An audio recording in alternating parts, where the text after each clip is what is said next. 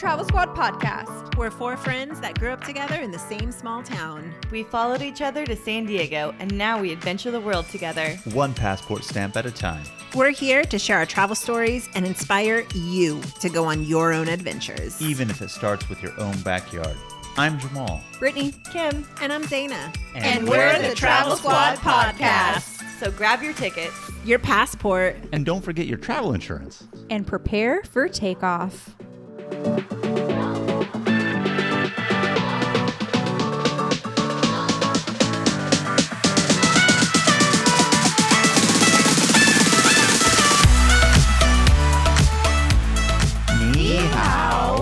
Hello, everybody, and welcome to episode three of the Travel Squad podcast. China! China. China! Hey, by the way, I love China. We took a 10 day trip to China as a travel squad, and we learned so much about the country, the people, and the Chinese history. So, one of the questions that we got asked when we told people we were going to China is why are you going to China? Wasn't that a question that you had for the whole group, Kim, when we told you that was next on the get go? Exactly. Why China? China all the time. you know, and uh, I'll admit, you know, China wasn't necessarily high on my list of must do travel locations, but the reason why we went was simply for two reasons as China was more specifically my uh, location that I picked even though it's not high up on my list. One of the main reasons why was we found a guided tour that was really really inexpensive. It included flights, hotels, transportation within China, all for a reasonable price. And on top of that, we also went to Shanghai. And in Shanghai, we had a free day. And Shanghai has the newest Disney park to open, Shanghai Disney. And so, since it's one of Brittany and I's bucket list things to do to go to all Disney parks, um, the combination of the fact that it was an inexpensive trip and it went to a place where there's a Disney park for me to go to, um, definitely made this one actually happen. And I think I speak for all of us when we were thinking, well, China's not high on the list, but we all love China, right? I love China now, but when you guys were throwing that out there, I was like, why would I want to go to China? I have never even thought about China, and I'm not a Disney person. But as I do with most trips, just jumped on because it's a place in the world and I want to see all of the places in the world. And definitely, definitely, I'm so glad that I went. Did anyone ask you, Zaina or Brittany, why you guys were going to China? I think it's just not super high on people's travel lists. So it's more of curiosity of why would you choose China over some place that is more popular? I think I probably had that thought too, but I just don't like being left out. And, you know, regardless, it's another stamp in the passport. And, you Some know, FOMO action for you. Exactly. Some major FOMO, but also I know that we're going to be going to the Great Wall. And if anything, like I want to see the Great Wall. So shoot, Yeah. you guys, let's go to China. We're going to China. The Great Wall definitely Yeah. sold me. I think when people think of China, they think about how English isn't a prevalent language in that country, and so it may be difficult. And I think that really just intimidates people. So when I was telling my coworkers that I was going to China, they were like, "Why China?" And I my my response is always, "Why not?" It's a good China? response. Exactly. Yeah. Yeah, Yeah. absolutely. We also heard a lot of warnings about China in terms of like the food. The food's not like what you'd expect in the US or the food's not good. I don't know if we are going to talk about this at all on the podcast, but I want to say the food is amazing. We'll definitely talk about the food because I don't know what everyone was talking about who has been to China and said it wasn't as good as you have it here. Yeah. I'm I'm longing to go back simply for the food. I mean, it was so good. I want to go back for that plate that they served you of sweet and sour pork. I don't Yeah. know what the other plate option was when we had lunch that day, but I chose wrong. The other thing is, this trip was coming off the heels of Machu Picchu, and I did not take any snacks to Peru, and everyone else did. And I regretted not taking snacks. And then someone told me that make sure you take snacks to China because you uh, might not like the food there. So I took a shitload of snacks and I didn't need any of it because the food was so good. You really like that Peking duck dinner, didn't you, Zaina? Oh my goodness. We'll get into a little bit of that more later, I guess, right? I've never eaten more duck in my life. and I probably won't again. So China is very unique and it really makes you feel like a celebrity because everyone wants to take your picture. Maybe it's just for the fact that maybe a lot of Americans don't go to China, but really people were treating us like celebrities and they were constantly grabbing us and uh, taking pictures with us. I remember at one point someone grabbed Jamal and I to take our picture, and the guy was wearing a San Diego t shirt. And we got super excited and we're like, oh, we're from San Diego. And I have no idea if he really understood what we were talking about. He was just so excited to get his picture with us. Yeah, I just think when they see, you know, Westerners visiting their country, it's exciting to them because China's, you know, up and coming as having a lot more tourists now than like ever before, but still a lot of people seeing that it's really unique. So they want to take your photos. I mean, it happens so many times to all of us, but more particularly, you know, Kim, Brittany, Yeah, there was Zaina. one They like him with the girls, not so much the guys. There was one part where me and Brittany were just standing around, and these guys came up to us to ask to take our picture, and we're like, okay, you know, it's the millionth person that's asked, and we're like, well, can we take a picture with you? And so we have pictures with them too. Yeah, yeah. or even there were times where we were sitting in the group and our tour guide was talking to us. And, you know, of course, we're outside, we're in a public area, people are passing us, and people would come up and start taking pictures Or of filming us. Well, yeah, while we're sitting there as a group listening to our tour guide. And you just sometimes mm-hmm. wonder, like, oh my goodness, there are so many pictures of me out there. What are they doing with them? So actually, I kind of got frustrated with that by the end of the, the tour. And so there was one day where this lady just kept taking kept taking our photo, just kept taking our photo, and she kept going up to the group, interrupting us. And so when we passed her again, I got out my camera and I just took a whole bunch of po- photos of her.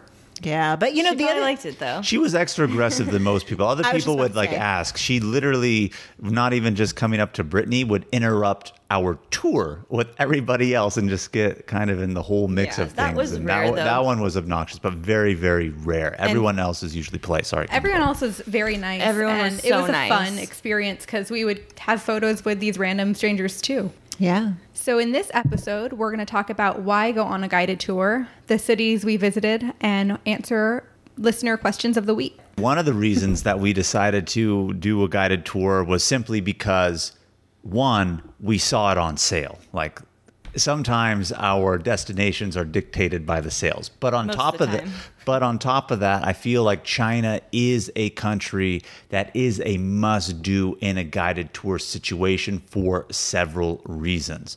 One of them being that I've already touched on cost effective. We chose a tour that included our flights, hotels, all our tours within country. They did have some optional ones that you can pay to upgrade to, but within every city there was your tour included. Shout out Gate One. Gate, Gate one, One. travel. I love you. This was the beginning of a lifelong love affair with Gate One Adventures. And this is not sponsored. Um, Gate One. I wish they were sponsoring us, but they're not. We just love them. They're they're so good. The service is amazing. They picked us up at the airport with a sign.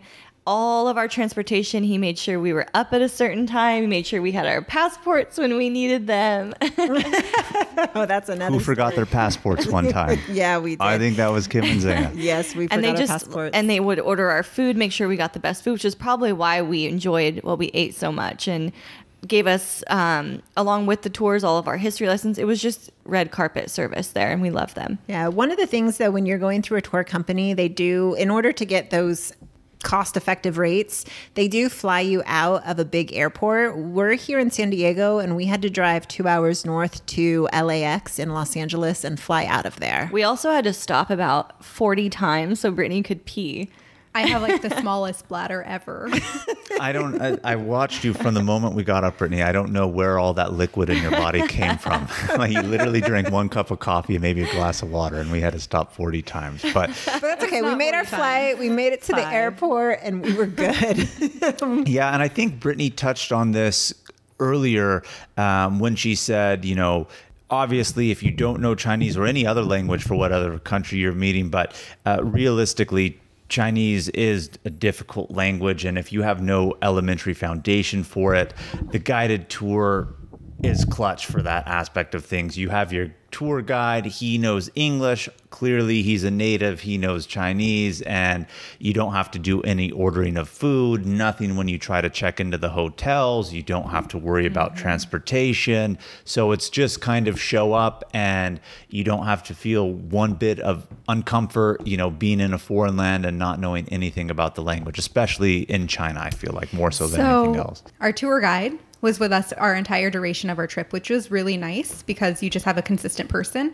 But when we went to different cities, we also got local guides that knew that particular city, which was really helpful um, to navigate that one particular city. But like I said, your one major guide goes with you for the entire trip duration. And so you build a relationship with them as well. And it's just very helpful when you're trying to order beer, for example. We all wanted to order a cold beer. How do you say beer in Chinese? Mandarin. Bing Pigeot. That's, I want a cold beer. That's cold beer. Oh, so what? What are we talking? Pingzhou. Oh, I wouldn't have gotten that. Pingzhou is just beer? No, no, oh, Peugeot. Peugeot. Pingzhou. Bing is cold. Peugeot. Ah, okay, I thought Bing Peugeot was I want a cold beer, but no, that's just cold I don't know beer. how to say I want. Okay, I Didn't get that far. but, we knew the basics. so without this guided tour, I don't think I would have even gone to China because people don't speak English there. All the signs are in Chinese. Uh, There's no way we- would have we wouldn't have been able to get around as easily. And remember the first day where we had to order food on our own? How lost we were with the menu We and what we ordered. we weren't that satisfied when we ordered by ourselves. We ordered something that we thought was like medium spicy, and it was the hottest thing in the world. We couldn't even Super finish spicy. It. I remember that. So to give you a little bit of context, you know, we're flying in from LAX. We land in um, Beijing, and at this point, I think what we're landing at 3 p.m. We're super hungry. We want to eat. We get to the hotel after they pick us up. It, it's it's a hour long drive to. Um, From the ho- from, from the airport, to, the, hotel. hotel. And Jamal makes the comment that, hey guys, I think I just saw a 7 Eleven around the corner from the hotel. And no one believed Jamal because it felt like we were walking forever. And everyone was like, Jamal, what are you talking about? Where is this 7 Eleven that you speak of? It was several blocks. I thought it was closer. It was several blocks. So we were able to stock up on water. That was good. Um, and then we decided, you know, obviously we're hungry and we need to eat something. And so we went to this restaurant and it was just Right next door to the hotel. it was mind boggling because we, we just everything is in Chinese. We have no idea what we're ordering. And basically, like what Kim said, I mean, we thought we ordered something with medium spice and it was, you couldn't even eat it. It was the hottest thing you've ever eaten in your life. Well, even using the translation app was difficult, but I just want to let the listeners know this was pretty much one of the only days that dinner and our meal was not provided simply because it was the day that we arrived. Several people coming in from other flights. We flew out of Los Angeles. Other people on the tour, the special was out of New York. So there was just timing differences. So because of that, there was not a group dinner that was included. And just even in that little debacle of trying to just order and, you know, do things on our own, it was very, very difficult. So guided tour comes in handy. Well, I think, think there was only one other night that we didn't have dinner because when you're on the guided tours, they feed you breakfast, they feed you lunch, but dinner is kind of up in the air. So we bought the specials every single night. So we were constantly doing something every single night. And because we're going out to do something, they would feed us dinner. But there was one night that we didn't um, purchase the the added on evening activity. And so we did walk around. I think we were in Xi'an at that point, and it was just so confusing because there's nothing in English. We ended up eating at the hotel Yeah. for Yeah. dinner at the hotel restaurant. Kim uh, didn't realize we fed her shrimp on that one. Miss, I don't like Still seafood. mad about that. I didn't even know about it until recently. That's so funny. I thought we I ate at KFC. no, I can still the taste the shrimp in my mouth. oh, you didn't even You didn't know. even know. You were saying how good it was. I call your lie. So, one other thing about guided tours to know is that when you prep for the tour and the country, they tell you what immunizations you need, they tell you what you should pack, they tell you some tr- um, tips and tricks. Like, for example, China is a bring your own toilet paper country. And so I had that pre packed before we went. But it gives you a lot of insight of how to plan for the trip and get the most out of your trip before you even go. I want to say one more thing about the guided tours, and that is that obviously you're on a tour with other people. there's people that you're going to really click with. It's not all old people. In fact, we met a couple on this trip that we became really, really good friends with, and we're actually going. I think you guys took a trip with another trip with we them. went Went to with them to Japan? Japan. And We- then we're going to be visiting them in November when we go to Arkansas. So you actually make friends with these people that you're on this trip with for 10 days. And so it's really nice. Hey, squatties, we want to share one of our favorite travel products with you. Liquid IV is a category winning hydration brand fueling your well being while traveling. One stick fits into 16 ounces of water to give you three times the electrolytes of traditional sports drinks and hydrates you two times faster than water alone. Their half ounce hydration multiplier powder packet is the one product you need in every suitcase, carry on, and day pack. We use it while flying on planes because flights can be so dehydrating. We use it when we feel jet lagged, when we're out on a hike, and after a long night out that has us feeling worn out. In just one stick, you get five essential vitamins B3, B5, B6, B12, and vitamin C. Liquid IV also now comes in 12 delicious and refreshing flavors to keep your hydration routine exciting. Our favorites are the lemon lime and tangerine with immune support. It's made with premium ingredients, all non GMO and gluten, dairy, and soy free. Get 20% off when you go to liquidiv.com and use Travel Squad Podcast at checkout. That's 20% off anything you order when you shop Better Hydration today using promo code Travel Squad Podcast at liquidiv.com. Hey, squatties, let's take a quick detour to talk about our travel itineraries that we've created just for you. We just launched several new international trip itineraries, including Tulum and Japan. This is on top of the itineraries we already have for U.S. trips like the Hawaiian island of Kauai, the U.S. Virgin Islands, as well as national park trip itineraries, including Utah's Mighty Five National Parks and a week at Grand Teton and Yellowstone. These fully built out 20 to 30 page PDF guides are available for instant download on our site right now. Every detail of the trip is laid out for you, so all you have to do is download, book, show up, and have fun. The itineraries tell you where to fly into, the exact route to take, where to stay, park entrance prices, where to eat, driving distance between attractions, the things to see and do, even the hikes we recommend, their mileage, and the time to allot for each one. And believe it or not, so much more. Be sure to head over to travelsquadpodcast.com to download your very own comprehensive travel itinerary today. So when we were in China, they took us to three cities in particular. We landed in Beijing. We also went to Xi'an, as well as Shanghai. And they flew us to each of those cities too. China is huge. We did not drive to those locations. And again, benefits of the guided tour, those flights are built into the price that we paid. The And- one bummer was that we didn't get to go on the bullet train. I was sad about that. We did in Japan. I didn't. We missed you, Kim. And when you have to go check in for these flights, your tour guide is at the front of the line, making sure everyone gets on the flight, making sure everyone gets their luggage checked. So it's like full service. And they take your luggage for you. What was your guys' favorite part about Beijing of the things that we did? what was my favorite part? Um, The pandas. oh, the panda Pandas. zoo. Okay, they were Kim is so panda. cute. I feel like um, it's just so hard to choose. Beijing was such a fun city. I really liked the Great Wall. I liked the place that they took us to buy the pearl necklaces. I'm just wondering why you didn't say the Peking duck dinner was your favorite thing, Zaina.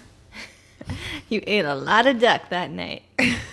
why, why, why don't you uh, tell us the story of the Peking duck dinner, Zaina? So the very this isn't the very first night, right? The very first night is when we went to that restaurant, but this is like the first full day After and that tour. night. Yeah, exactly. So we did, Wine and duck dinner night. Yeah. So, well, they advertised it as the Peking duck dinner. And I guess we had unlimited alcohol, to be really frank with you. I don't remember. I don't remember this. So I probably drank a little bit and I'm eating the duck. And they give you these little paper wrapper, not paper wrappers, but it's, it's their version of a tortilla. It's like their version of, I would describe it as a tortilla. Yeah. So you can put the duck in this tortilla with the sauce. And I guess And little vegetables. oh, and roll it up. The sauce. Wouldn't- Ooh, the sauce. Oh, I don't even remember that. But um, I guess I drank a lot. And now all of a sudden, you know, I'm hungry. And I ate a lot of duck and I kept saying how good it I don't believe that I did this, but I guess they keep telling me that I kept saying how good it is. It's so good, it's so good. Next thing you know, I'm stuffed and then as They soon kept as I'm cutting stuffed, ducks and bringing out more duck. Uh, yeah, I can't Yeah. believe how many ducks it they was brought out. advertised as a Peking duck dinner. And so we thought, like, we're going to be eating duck all night. So we're filling up on duck. By course five, they brought out like five different ducks per our table. And then it's like, When they're going to bring out more food, like more normal Chinese food on top of that, when we're stuffed on this duck already. Start right? to get rice and chicken and pork, and we're like, whoa. I would say that's the one, if there was one critique of our trip, it's that I don't think it was articulated to us that there's more beyond the duck at the Peking duck dinner. So I But- yeah, clearly stuffed yeah. myself on duck. So now it's a running joke that duck is Zaina's favorite dish because she had so much duck that night. Well, it's one of those things where you know when you fill up too much on a good thing and it just stuffs you so much that you're like, oh my gosh, I can never do this again. So at one point, I think this is when we were flying from Beijing to Xi'an, they do feed, you know, this isn't like the United States where they don't feed you on the um, domestic flights. In China, they do feed you on domestic flights. Sometimes questionable food. Yeah, so they brought out um uh well, I didn't hear what they said. And so I asked Brittany, what are they serving? And she said it's either fish, was it, or duck. And I looked at her and I laughed because at this point we're already laughing at me because of how much duck I ate. And I thought to myself, they would never serve duck on an airplane because we're like in the United States, That's where you're wrong. yeah. So when the flight attendant came to me, at, and I'm just brushing Brittany off, thinking, okay, whatever, I'll just find out when the flight attendant comes. And she comes and she asks me, what do I want to eat? And I ask her, what do you have? And she says, we have fish or we have duck. And I just, my jaw drops because I'm like, oh my goodness, Brittany was serious. They really do serve duck on airplanes. What did you end up getting? I got the fish. I absolutely got the fish. A little ducked out, huh? My favorite part about this trip, or to Beijing specifically in the city, was the Great Wall. Because, like, you know, every single vacation I got to do a little hiking. And so when we got to the Great Wall, our tour guide said to us, you can go to the right, which is easy, or you can go to the left, which is hard. So we all booked it to the left and started climbing up the Great Wall. We didn't book it. Brittany was like, we're doing the hard side. I think it was me though, no? Because didn't you guys want the, the easy side? And I was like, come on, guys, we just got back from Machu Picchu. We can do the hard side. One thing to know about the Great Wall is the steps aren't even. So you come across really large steps where you're like huffing and puffing trying to get up one step, and then you get to these tiny baby steps as well. So it, it's hard to maintain a pace because every step is uneven. Yeah. Hey, Mr. Historian, do you want to give us any facts about the Great Wall? It's thousands of miles long and hundreds of years old. no, but yeah, but no, I, I mean, it was originally built to keep, you know, uh, the Mongols out from invading China. That's really the main deterrent of why they actually had built the wall. But, you know, obviously it's thousands of miles long. You could see it in other places other than Beijing, but Beijing is one of the only major cities that it actually kind of runs through north of the city. So, you know, when we went there, it was actually really interesting to see because now they built the highway that goes under the Great Wall. Do any of you guys remember that? How the road went mm-hmm. under the Great Wall? And so when they had the pavilion area for us to get out, like Brittany said, it was either to the right, which was on a more flat side of the mountain where, you know, the road was running through, or we can go to the left. And we went to the left, and it was definitely a, a very, very uh, steep hike up that. Well, I figured if we go to the left and we get to the top of that, then we can look out to the flat parts and just have a really nice view. We had a really good view. I feel like if we went to the right, we would have been able to traverse more of the wall, but we went to the left, so we got a higher elevation to kind of overlook. I have two things I want to say about the Great Wall. One is that people thought that, and you've seen pictures of the Great Wall where it's covered in people and there's people everywhere and you can't walk. And that's what I was scared that we were going to be going into. There was nobody on the Great Wall with us. We got pictures with nobody in them. The second thing I want to say is wear a cute outfit because you're going to take lots of pictures. I know, Kim, you specifically picked out your Great Wall outfit. and I love that picture to this day. It's a good photo. And I gotta say, once we got off the Great Wall, when we get to the bus, they served us ice cream on the bus, and it Oh yeah, I forgot the about that because it was a warm day. It wasn't excessively hot, but it was a warm day. So yeah, It's af- warm. Well, regardless of if it's And warm or not, I mean, when you hike up the hard side of the wall, like that ice cream is just five star phenomenal. And then we had lunch after that somewhere. Yes, we did. Yes, we did. did. Yes, we did. So I think that same day they took us to the Beijing Zoo. Yeah, that was a big day. We went because we're on a guided tour. They are jam packing our schedule, which is really nice because we get to see a lot. We also went and saw the Olympic area where they had the Olympics. The opening, was ce- that? the opening ceremonies in Beijing, some of the stadiums, they drove us by. check kind of that, that out real area, quick. yeah. And then we went to the zoo where they had pandas. And I've seen pandas before, but these ones, there was tons of them. And they were playing and jumping and like climbing on things and falling over and running. And they were the cutest little pandas ever. And then they had like a big um, cage full of lemurs. There were like hundreds of lemurs in this cage, and they were so cute. So back to the pandas, I just want to point out that in the zoo there was a big poster, and it was in Chinese, so I couldn't read it. But basically, it translated to pandas are very lazy creatures in general, and so um, the panda population is declining quite significantly. So, in, to encourage the pandas to reproduce, they've actually made panda porn to encourage the pandas to have sex and reproduce and have babies. Is that how did you get the translation? Well, I think they had it kind of in English, if I Kinda like the remember, uh, in picture. one part, or we asked our tour guide and he Oh. told us what it was. But do you not remember the photo I- that I the only that thing I remember took? is the picture. Well, yeah. So I took a photo because in the area where they were having that general information, the panda exhibit, they actually have a photo of pandas mating, and the, the panda that's on top, you could he just has a big grin, big smile on his face. I took a We'll- photo we'll of that. put that on our Instagram. Be sure to check it out on Instagram, like Kim said, and uh, we'll see it up there. But it's pretty funny. But I just want to touch on one thing as well. Kim said, you know, I've seen pandas because here in the San Diego at the zoo, we have pandas here, but Not anymore. Well, not anymore. China took them back.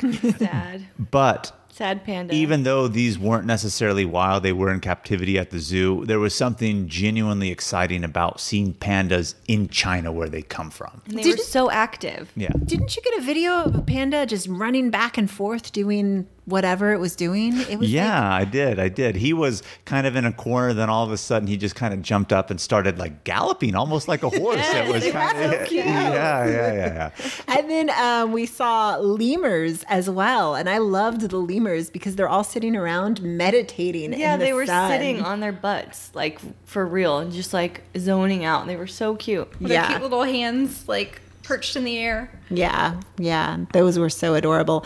Um, one thing about Beijing that really I wasn't expecting was how they, they had flowers everywhere. The roads were lined with flowers and um, just rose Trees. Yeah, exactly. So the the highway lanes are separated by just garden, a, a garden, a Like long strip of median garden. gardens, yeah. Yeah, yeah. Well, it's one of the things our tour guide was telling us that they're doing to combat the pollution is they're trying to like plant trees and flowers all over the place. So all the roadways are really beautiful, lined with flowers, trees, really, really well maintained. Mm-hmm. Um, in all honesty, way better than you see on the freeways here in the States. I mean, it was really pretty. yeah, Yeah, that was one thing that was a myth that we'd always heard is the pollution is so bad you can't see and everyone's wearing masks and there were some people wearing masks but i wasn't affected by the pollution whatsoever I, I mean, we may have just gotten lucky. I remember when we landed back on our way home, I feel like I could see it a little bit. So, but during the time we were there, yes, I will agree with Kim that pollution really wasn't an issue for mm-hmm. us at that time. The traffic was bad for sure, but the yeah, traffic's always bad in big cities. yeah. A lot of people also said that China was a dirty place to go, and I didn't feel like it was dirty at all. It was very clean, very pretty,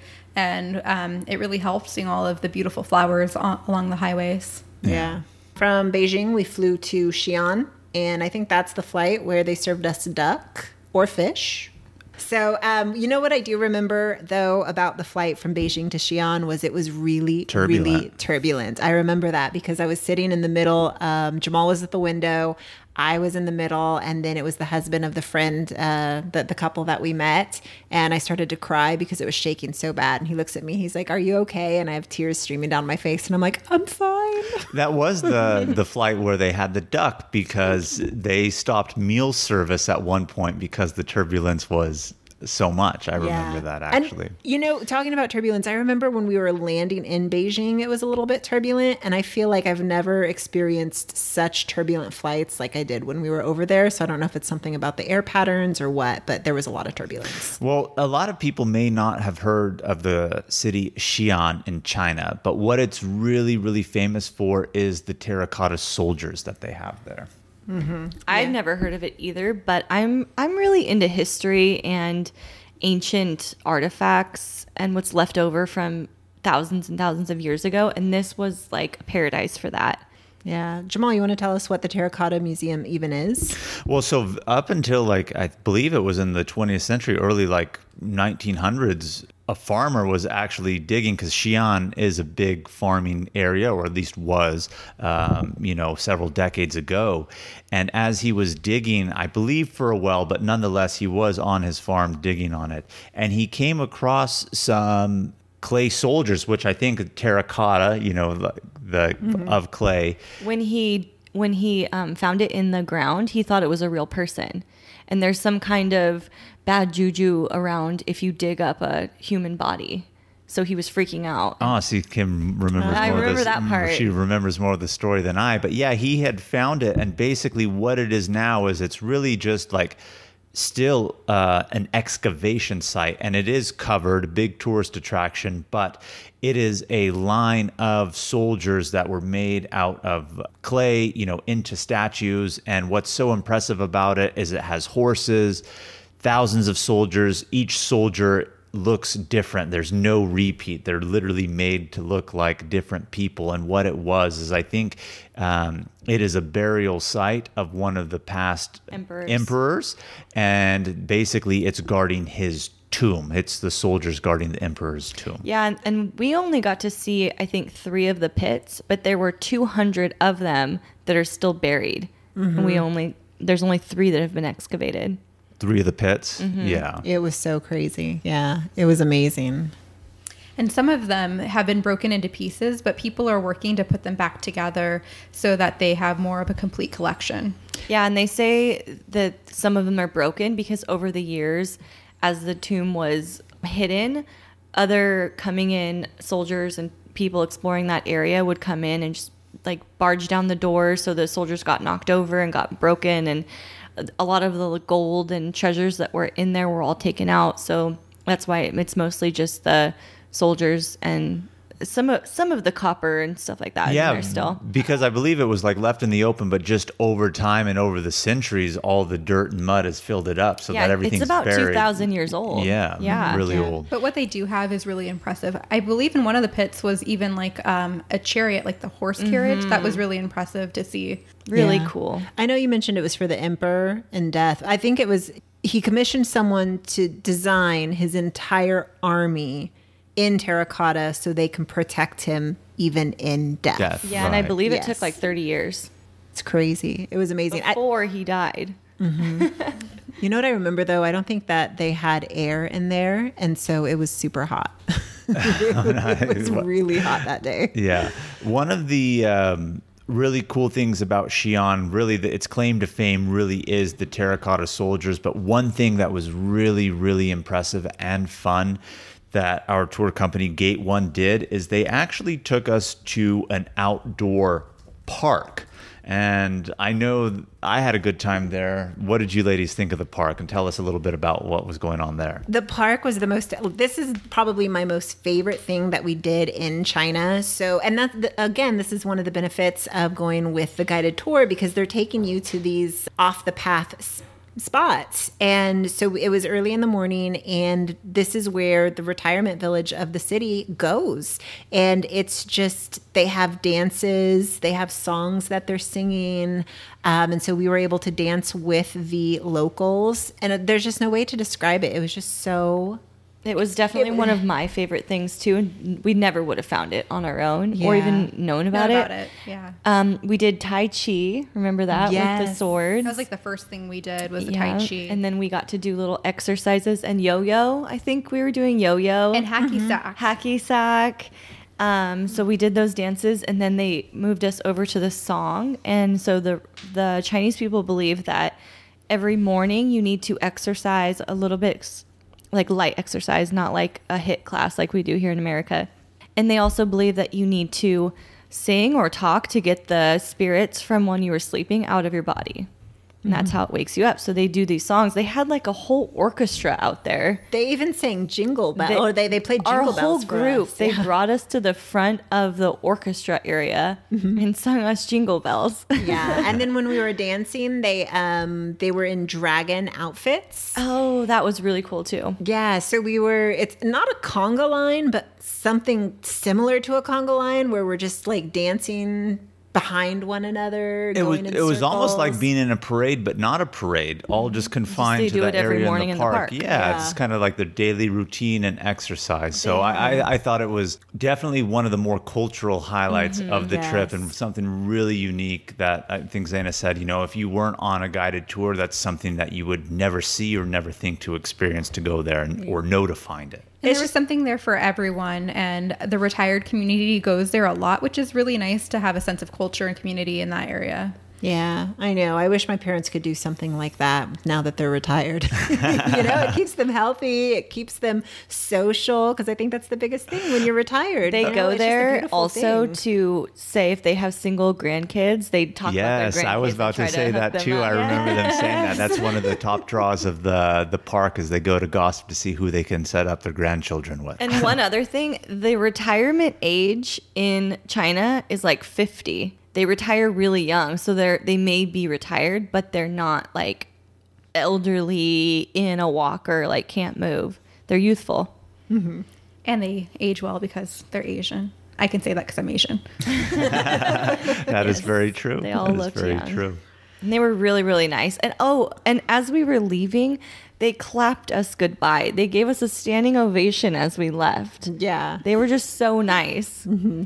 One of the other things too that we did in Xi'an, which Uh, we really all enjoyed. I wa- say this about everything, but this was like one of my favorite things we did. Oh, with the, with the park or the dumpling dinner? The I'm about to say. dumpling dinner. Yeah, the dumpling dinner. Zaina enjoyed this one more than the Peking duck dinner, right? Absolutely. Okay, It wasn't good, that good. expensive, but this was one of the It the was like add-ons twelve dollars a person. Yeah, and it was one of the add-ons that we did with the guided tour. Thank God, because it was amazing. So to mm-hmm. kind of explain the add-ons before we get more into it is basically when you pick your tour, you pick obviously where you're going and it tells you what is included in the itinerary.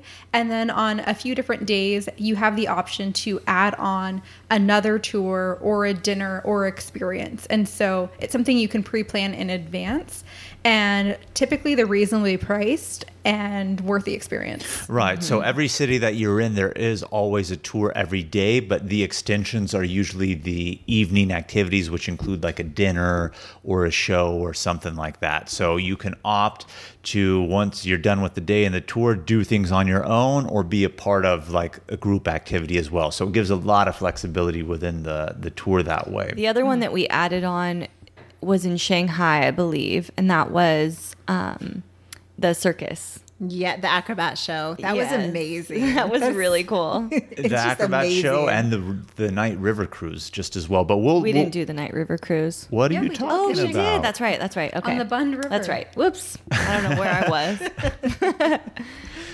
um, okay, so back to the dumpling dinner.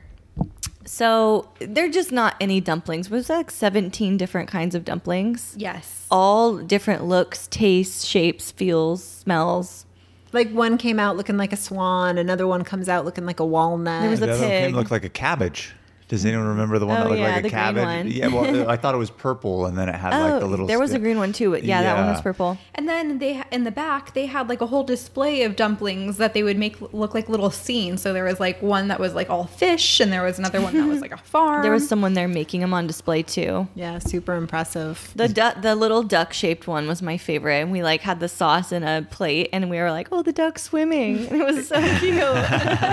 But I mean, obviously, you know, in China you can find dumplings anywhere, but this is where they had, you know, the tour extension, uh, number one. But in Xi'an, they're particularly famous for their dumplings Mm-hmm. more so than anywhere else. That's why it was in the city of Xi'an. But the dumpling dinner, um, definitely a highlight. Good Hands food. down, Yeah. do not miss it. Do not miss the dumpling dinner. And in this city, we had our. This is an example of where we had one of the personal tour guides, in addition to our tour guide for the entire trip as well. So she was she, She was- specialized in this area because she was from that area. She was from Xi'an, yeah, and uh, I believe she was a history major, so she knew a lot more about the terracotta soldiers just as well, and so uh, they were definitely able to give a more personalized story and experience of the city than just the the normal tour guide. So that's one of the ways that the tour also enhances it. It's more personalized that way just as well. Our local tour guide there in Xi'an, she was so cute because she constantly referred to herself in third person, and every time she did, like it's just it's so cute. And is. she said, "Panda panders." Yes, It was so cute. and idea, idea. Yeah, We definitely yeah. can't criticize because her English is 10 million times better than our No Mandarin. criticizing. It's No, just I know, I know, I, true. I It's know. No, it, it was. I definitely did like the way. Every that time she wrote. said it, I smiled.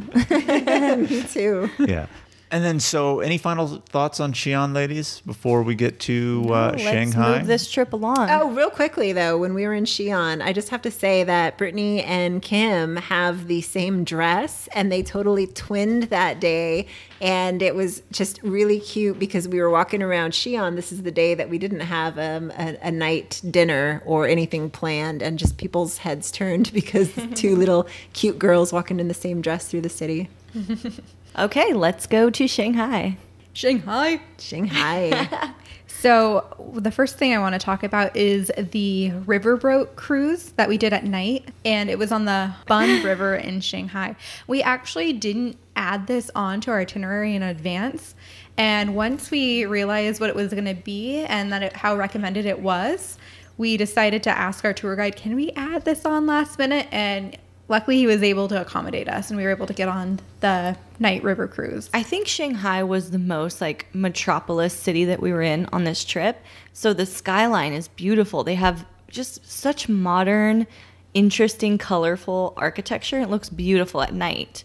And that's what this river cruise was. You're going along the river and you see the city skyline in the background.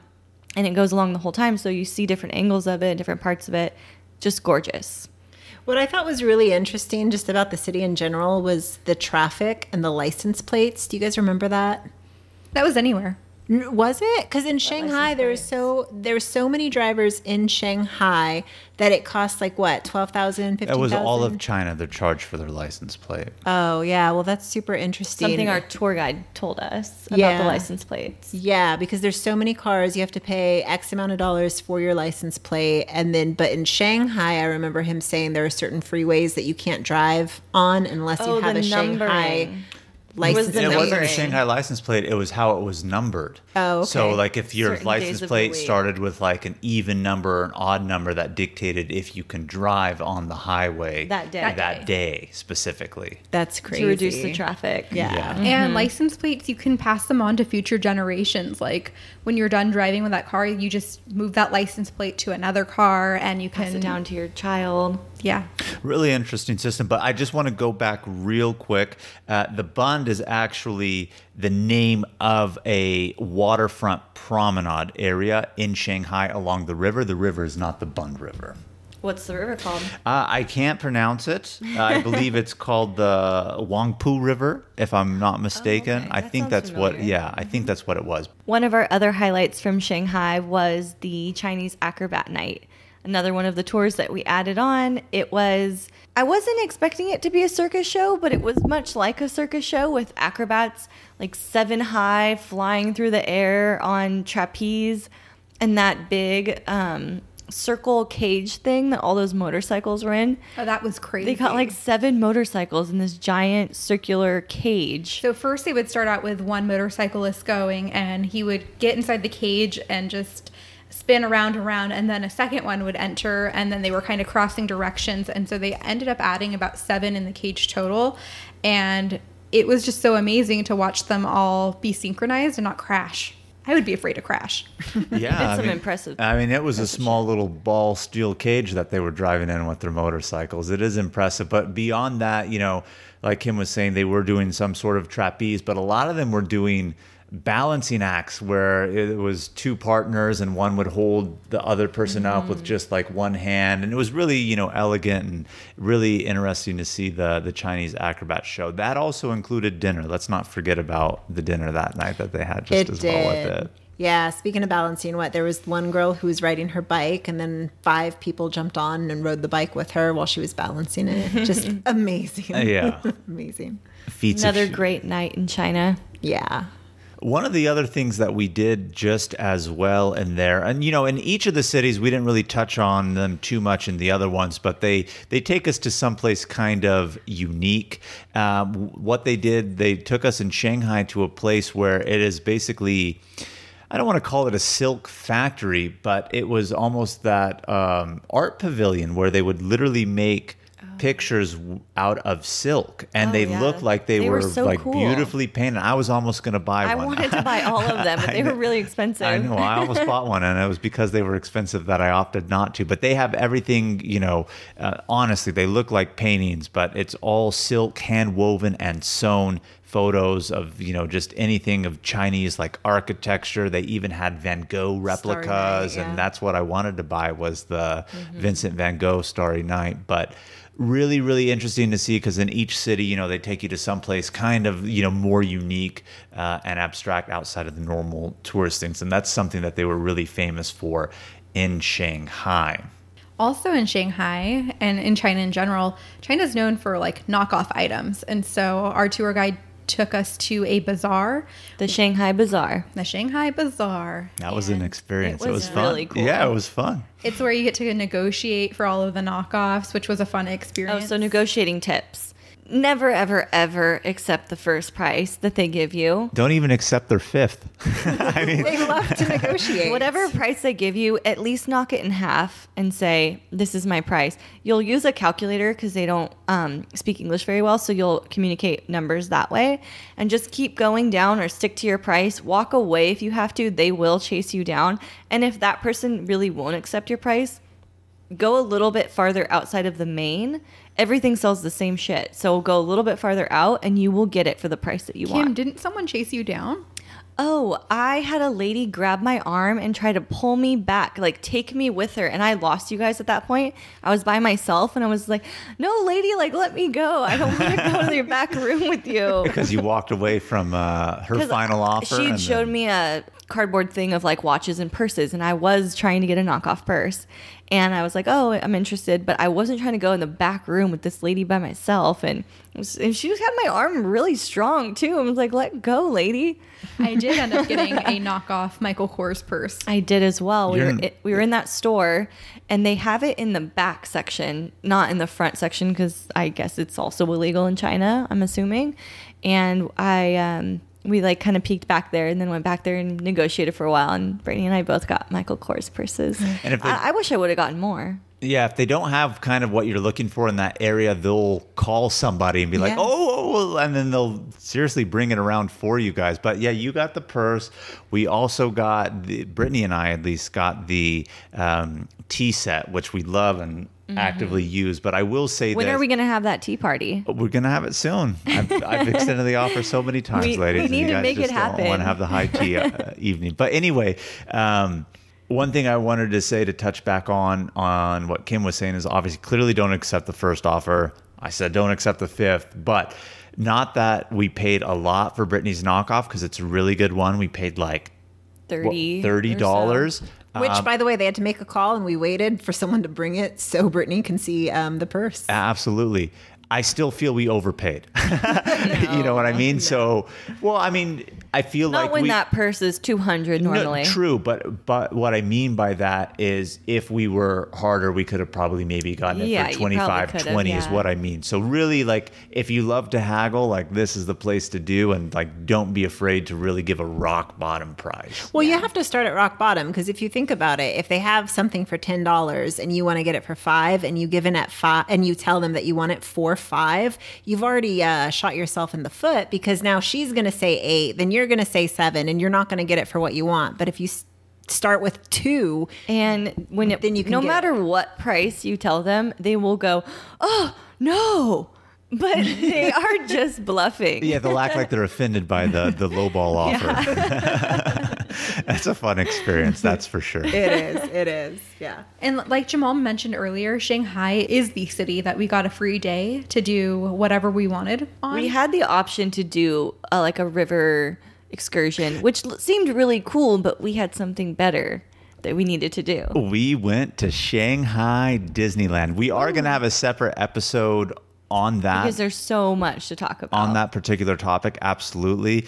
Um, but again, that, touching back on why one of the reasons why we went on the trip was specifically for this free day, so that we could go to Shanghai, Truly Disneyland while a we were there. magical experience that you cannot miss in Shanghai. Except for the um, Seafood churros. oh, they did have seafood. We didn't try those. but what was it? What did we do for lunch that day? It was the high tea. High tea. I have never had high tea before in my life, and everyone was like, "Oh my goodness, you're gonna love high tea." And um, I don't think that this Disney really nailed It nailed wasn't it. the best one ever, but it was great still yeah. because of where we were. and you really like the tea that was served that day. Oh, they had the best tea. Oh, it was, delicious. I would agree. But I like would do it again. Like we said, Disneyland on a whole nother episode. So stay tuned, listeners, for that one. But any final thoughts, ladies, on the trip? Any of the cities that we didn't touch on before we get to questions? Oh, you guys, we didn't talk about the Forbidden City. Oh, in Beijing. Yeah. Oh, the when you guys forgot your passports. Is that where it was? Okay, so the night before, our tour guide told us make sure to bring your passports. The place we're going tomorrow sometimes requires passports. Everybody brought their passport except for Zaina and I. So Kim and I were always each other's plus ones, right? You got to book with someone. So Kim and I are in the same room, and obviously Jamal and Brittany married. They're they're with each other. And you know that morning, Jamal and Brittany did not remind us to grab our passport. Are we your mom and dad? You know, Usually- sometimes. on vacations, whenever Jamal pays for something, I always say, Thanks, Dad. But I mean, obviously we pay him back, right? Jamal's just kind of the bank of Jamal and uh, giving us a loan up front. And they're always like, knock on our door before they go down to see if we're ready. Yeah, so they take good care of us. And so we can't completely forgot to grab our didn't passport. Yeah. Passports. Because when we were what this is in Beijing and this is the best breakfast buffet um, at the On hotel. entire trip. Yeah, the we, Muesli was so good. we stayed at three hotels. This one in Beijing had the best breakfast buffet, so we were always down there. Shout out four to the breakfast buffet. Yeah. we always love you. Seriously. Always love the Gate One breakfast buffets, that's for sure.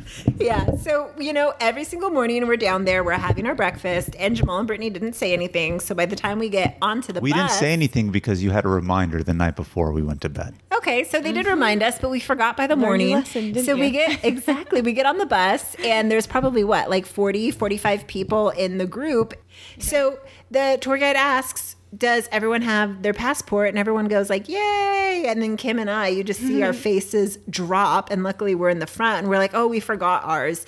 And I just, We're I- right there. We just run back. No exactly. deal. But the way that he looked at us, like He gave it you a was- death stare. Yeah, like really, like shame on you. He was not this happy. Is the first day that we're going out as a group in the city, and so he's telling us like, "Hey, if everyone is one minute late, then that puts us behind like forty minutes late because so like, like let's be respectful." he gave us lots of lectures prior to. So Kim and I get off the bus and we go running. And when we Before we, before we really run into the hotel, though, we look back at the bus and we see Jamal's face, shaking his head, scowling at I us. I was so disappointed in both of you. it both was the biggest scoff ever. I was disappointed in both of It was you. like the dad disappointment look. Mm-hmm. yeah, so Not upset. We get disappointed. very disappointed. Like his face, his scoff. It was it was uh, priceless. So we get back on the bus, and Brittany tells us that when you were off, we got a lecture. What was it? What did he lecture you guys about? Timeliness and courtesy to other patrons on the tour. And so Kim made the comment that clearly he uh, gave it to the wrong group of the lecture to the wrong group of people. Yeah, and like for many Gate 1 tours, you're going on with multiple people, and depending on where you're going will dictate the size of the group. So, for example, on this trip in particular, there was 39 of us. yeah, but for the record, Kim and I didn't make that mistake again. We learned. Probably because we reminded you the entire time. There we go. we didn't want to be embarrassed. our We were workflow. embarrassed f- because of you guys as well, just because we were associated with you. But yeah, Zaina makes a good point. We didn't touch on the Forbidden City, which was the historic imperial like palace grounds. You know, from the former dynasties that China used to have. Pretty impressive. It was. I mean, you, I- we would literally get there and walk through like one area, and then I thought, okay, we're coming to the end. I mean, it was. I felt like five miles long just in like one direction, but it was really interesting to see the traditional, like mm-hmm. ancient Chinese architecture. Being in the the palace grounds of the old emperors, it's just really a unique historical experience Yeah. to to have been there. Like, wasn't there what- Jamal? I went with you to try to get a picture of something, and there was too many people. It was hard. Yeah, It was like crowded. just this was probably the most crowded of any of the places that we went to in all of China. but still worth seeing. Of Once course, yeah. If you're there. So, moving into our next segment, we are talking My about favorite. questions of the week. questions. Thank you guys so much for sending in your questions. We have a couple good ones about China and about traveling in general. Um, as just a reminder, you guys can always send us questions on Instagram or Twitter at Travel Squad Podcast, and we'll answer you right away or we'll put it in a whole new episode. So, one of the questions we got was why did we pick China? But we did answer that mostly. I mean, we picked it because of the cost. And we talked about cost, but how much did we actually pay for it? Wasn't it like less than eight hundred? No. No, It was way too like low. 1300 It was like thirteen hundred dollars. For It a was 10 eight day trip. It was eight hundred if you chose not to get the, flights, flights. included. But with oh. flights included, it was like around thirteen hundred dollars. That's such a good deal. for No ten wonder we days, flights included, transportation, meals, tours. And don't forget that we didn't just get our round trip flight from LAX to Beijing and back. We also got the flights from Beijing to Xi'an, Xi'an to Shanghai. So it included every single flight we went on, every single hotel. We didn't have to do any booking. It paid for our transportation. It paid for entrance to any of the places that required an entrance fee. It paid for all of our breakfast, some of our lunches, and then if we did the optional add ons, sometimes dinner was included in those as well. The two things that were not included in the trip, though, were tips. So please tip your guides if you're going to do Yes. a guided tour. They definitely deserve it. And tip your bus drivers because they absolutely deserve it too. They have an air conditioned bus waiting for you after a day of walking around. It's amazing. Absolutely. And then the other thing that was not included was you do need to purchase a visa, which I think was about 150 bucks. it is for a ten year visa. 10 year visa. We went through an agency that uh, we just sent, we submitted our application, our paperwork, and they ran it to the consulate for us and brought it back to us. So if you're going to get a visa and there's not a consulate near you, go through an agency. And I really recommend that because the only time you could pick it up was during business hours. So if you work a normal, you know, nine to five, Monday through Friday, you would have to take a day off to go deliver it and then another day off to pick it up. Yeah, because it's not same day. It takes like two days. Well, that's again, if we're talking, we live in major cities. If anyone's inland, there is no Chinese consulate, so they're going to have to mail it anyway. But anyone who lives coastal, close to one, definitely do the mail-in option versus you know taking and dropping it off for them. Mm-hmm. Yeah. And then the other question we got is Is the food good? Food is such a big part of traveling. It's why we go to a lot of the places we go to, and just part of experiencing another destination. Was the food good? Absolutely. It was Amazing. delicious. Thousand percent. I want to eat that food right now. I am dreaming about chicken and rice and noodles. I still think of that sweet and sour pork every day. Yeah. no exaggeration. That's the best sweet and sour pork I've ever had in my life. So good. I really liked that the style was the lazy Susan oh, I loved that. on the on the in the middle of the table. So they brought out a ton of different style. dishes, and they would put them all on the lazy susan and you just spin it around and each person would you know try a little bit of everything it was the best way to try a variety of different foods mm-hmm. We tried a lot of their beer as well, and I'm not as impressed. And the reason is not because of taste necessarily, but because of the percentage of alcohol. All of their beers are like 3%. And I and we were shocked. And so one day we tried to order Budweiser because we're like, oh, it's American brand. It, it's going to be like 4 or 5%. Nope. They reduce the alcohol in the Budweiser to match the Chinese standards. So just know that beer is like soda there. It's almost like a soft drink. Yeah. And they don't have Diet Coke or Diet anything. They only have regular. I don't drink Diet Coke anymore, but when we were there, I was heavy on the, the Diet Coke, and um, there's none of that. The hot tea was bomb though. Yes. Always good. The jasmine hot tea. Oh. But, you know, on the food as well, I think we mentioned this earlier. You know, a lot of people said like it's not as good um, as you expect it here. I did not find that to be the case at all. I thought it was above and beyond and better. And that's one of the other reasons why I think the tour was so great. They actually take you to local restaurants. It's not like when you go somewhere, sometimes you ask for recommendations. Maybe someone will tell you what they think you may like. This was localized cuisine, absolutely delicious. I thought the food was definitely better than what it is here in the States. I do not eat Chinese food here in the United States, and I went crazy for the food in, in China. And it was cool too because of the tour. We were able to try things that we would not order on our own on the menu. So there were these like little shredded like potato noodle things at one point that mm. we never would have known what they were, but they were really good.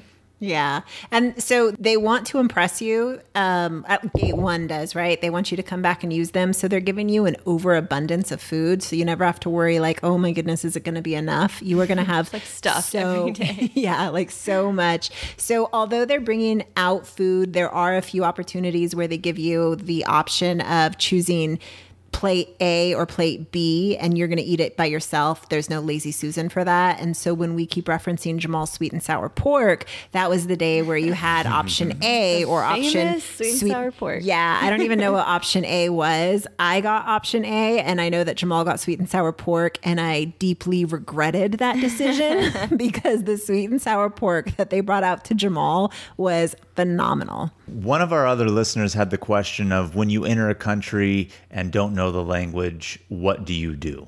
This is so prevalent to China because there's no way you can communicate with someone that doesn't speak English there.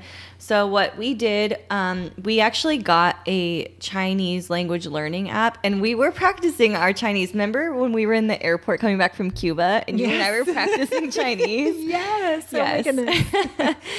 um, but bring an app with you as well, and that's really going to help you to say different words. Or that day that we were trying to buy beer from the um, liquor store guy, he was using his translation app with us. Yes, I remember that. I remember that. So, I mean, we didn't have to encounter this issue a lot because of the tour, but just in general, a translation app is so key. And it's really respectful when you go to another place, another culture where they have another language to at least make the attempt. That is what is important. So the translation app helps.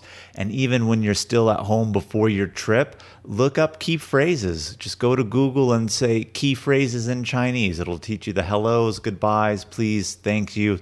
A little bit like that goes a long way, uh, definitely in making it more smooth and for you being more respectful while you're Those there. Those are the ones you should always know, no matter where you are. The please, thank you, excuse me, hello.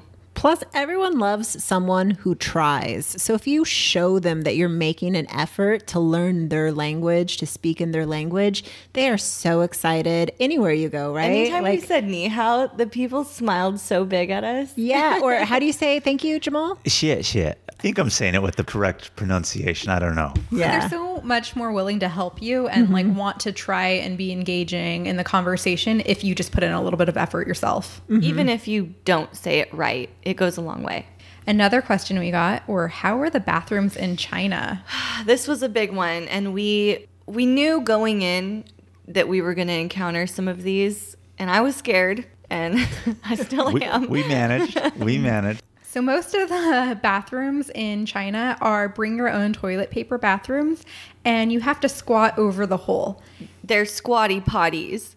And if there are Western toilets, people still get on top of We saw seats, footprints on the toilet seat. and they squat over the hole on the Western toilet. They have signs that basically say "Do not stand on the toilet." Obviously, they're made out in pictures, and you can depict obviously what it is. But mm-hmm. they're trying to tell people not to stand on the toilet and do the squat. Majority of them are squatty potties, though. Yeah. But you know, I not in the hotels. I just want to throw out not in the hotels. In this the is when you're in, this yeah. is when you're out in public. They did have them at Disneyland, though. Yeah, but you know, okay, so Disneyland when we were. but were they also had Western toilets at Disneyland. Also, But what They was did. weird, I saw people waiting in line for the squatty potties. I like the even when the squatty.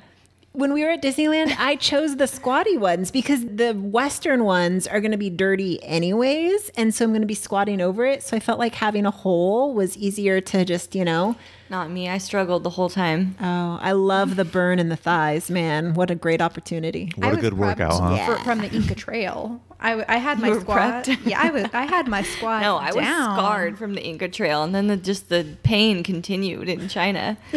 so I rolled up some toilet paper and I made like a whole bunch of little rolls and I put them in a plastic bag to put in my purse to carry around because during the day when you're out all day long and you're not in restaurant even in the restaurants some of them had squatty potties I just wanted to bring my own toilet paper just in case um, and then also some of the places we went to, the toilet paper, if they provided it, was outside of the stalls. So, like, right when you walked into the bathroom, there was like a gigantic roll. you have to get what you need before you go in. guesstimate your need. I know, right? Don't guess else wrong. yeah. You're like Brittany. Actually, more toilet paper. I asked because there was um, one day that I didn't bring toilet paper with me because I thought, oh, you know what, Brittany's going to have toilet paper. If I need it, I'll just ask Brittany. Yeah, So- day eight into the trip, Zaina still wasn't bringing toilet paper. So I look at Brittany and I'm like, hey, Britt, can I have some TP? And she gives me the dirtiest look. You know that you need to bring your own toilet paper. I can't believe, like, she's toilet paper shaming me. well, I don't want to run out on for my own self. so then I was like, over there. no, no, never mind. It's okay. I don't need any toilet paper, whatever. And so Brittany's like, "Ugh, are you kidding me? Just take some toilet paper. So thanks, Britt, for that. You're welcome. All right, our very last question, and this is probably the most important one for China, is do you need a VPN? Yes. What's a VPN? Virtual private network. Basically, it routes your phone through another destination. Ours are putting us here in San Diego in America. The VPN would route us through Sweden. So we needed it for China because does our government not Their, their internet censorship rules that they have over Okay. there. So There's lo- no social media. the- You yeah, can't access Facebook. You could, Google? You couldn't access Google. Yahoo even You and can tell that. I will die without Google. or social media. so, okay, you're on a 10 day trip. You're doing all these amazing things. You want to share them with the world, and you need social media for that. Um, you also need maps, Google Maps. So, the get a VPN, I can't remember what company we went through, but I can do some research and we'll put it in the show notes. But I think it was only about 12 bucks for a 30 day VPN. It's very, very easy to get, very easy to set up on your phone, and will save your life. And I'm p- very passionate about those. And pro tip: when you're done with the trip, turn the VPN off Cancel your subscription. because Zaina did not turn her VPN off when we landed in LAX, and so we were taking the shuttle back to our car and she is so upset that she can't access the internet and she says what did you say zane I am going to write my phone carrier a strongly worded letter. I don't understand what's going on with my internet. And so Brittany's like, Can I see your phone? And I'm like, What are you going to do? I can't fix it. I can't fix Having it. Having a freak out. Oh my Yeah. God. I, I- I just want to say I didn't have a freak out that trip. Oh, oh, okay. This, I'm sorry to interrupt, but this is extremely important. Zaina had a freak out in China that I have to talk about. No, I don't consider it a freak Okay, out. it was totally a freak out. we all So- know it was at the museum. No. Oh, okay. So she had two. it's a marouche thing the first one, I think we were in Shanghai, right, where they had those cool wooden tubs in the in the locker room. Oh. so at the hotel, we all get a key card. You have to put the key card in the hole for the lights to come on. So Brittany and I uh, did a tour of the hotel, and we have they have a gym and and a sauna, and they have these really cool like four foot tall wooden bathtubs. And we're like, all right, this is awesome. We're gonna come in here in bathtub and take pictures. so her and I put our robes on, and we I pull the key out of the cart, and I go. I think Zaina's in the shower. Zaina, meanwhile, comes out of the shower to the darkness. Well, the darkness is turned on me in the shower. And um, I guess she's like frantically searching for us, like runs down to the gym. The guy doesn't speak English. She's like, Did you see two girls? He's like, What are you talking about, crazy lady? I was pretty excited. Knocking. I think she knocked on your door. Yeah, well, she, she- couldn't use the elevator because she didn't have the key. Wait, She's- wait, wait. So let me get this straight. You took the key card out of the wall that powers the electricity to the room while Zaina was in there. Mm-hmm. Okay, okay. I, I just And wanted for to some make sure. reason, we were going back up. We forgot something. I don't remember. I don't what. remember what it was, but we forgot something, so we're heading back up, and that's where we ran into Zayn. I was like, "Oh my god, where have been? I've been searching for you. It's dark in the room." like, what the hell are you talking about? It wasn't a freak out. It was, definitely a freak out. I was just excited. Were you? It was excitement from the chaos that the dark ensued. And Zaina also had one other freak out on the trip. And it was when we were at a museum. And when we were on tour, because there's so many people and because we're all walking at different paces, our tour guide wears a headset and we each have a little device called a whisper that plugs into his channel and then you wear the headphones. And he kept telling us like when we would need the whispers. And that day, Zaina did not pack her whisper. So everyone was asking Zaina, like, where's your whisper? Why didn't you bring your whisper? Why don't you have it? Forget your whisper, Are you forget hearing your passport. I, you know what? That was the day that we flew into Xi'an, and so I had it in like a backpack or something, so I didn't have it with me. Um, and so then we didn't even go to the hotel once we landed. It was just like on to the next. So I didn't have it on me. I was fine. I just figured like, okay, well, I'm not going to hear what everyone else is hearing, whatever. But then everyone else was getting like, oh my gosh, Zaina, where's your whisper? Where's your whisper? and so then, you know, I got like frustrated because I'm like, I'm not even complaining about the whisper. Oh, you know what it was? Our tour guide felt bad for me. So he gave me his whisper. And I said, no, no, I'm fine. It's okay. You know, it's my fault. He's, oh, no, no, take the whisper. So I take the whisper. And when I took the whisper, Jamal gave me another scoff like he did when I forgot my passport. And when he gave me that scoff, it set me off because I was like, everyone is on my case about the whisper, and I'm fine without it. So then I gave it back to our tour guide, and then I went and I cried. Um, and I found an internet connection, and then I, I sent uh, my best friend a message that Brittany's trying to ruin my life, and he texts, yeah, and he like sends me back like I don't know what's going on, but Zaina, I really don't think Brittany's trying to ruin your life, and I said no, really, she is, and then like I cried. You want to know how this situation could have been avoided? If you just remembered your whisper. You know what though? Y- It's actually good that you didn't because I didn't love that museum. So you don't need your whisper. Brittany's really It was kinda boring. not trying to ruin my life, guys. she was just looking out. But All right. moral of the story, VPN. Getting back on that VPN. Technology. Yeah, you're definitely going to need it to access stuff that they have their internet censorship rules for in China.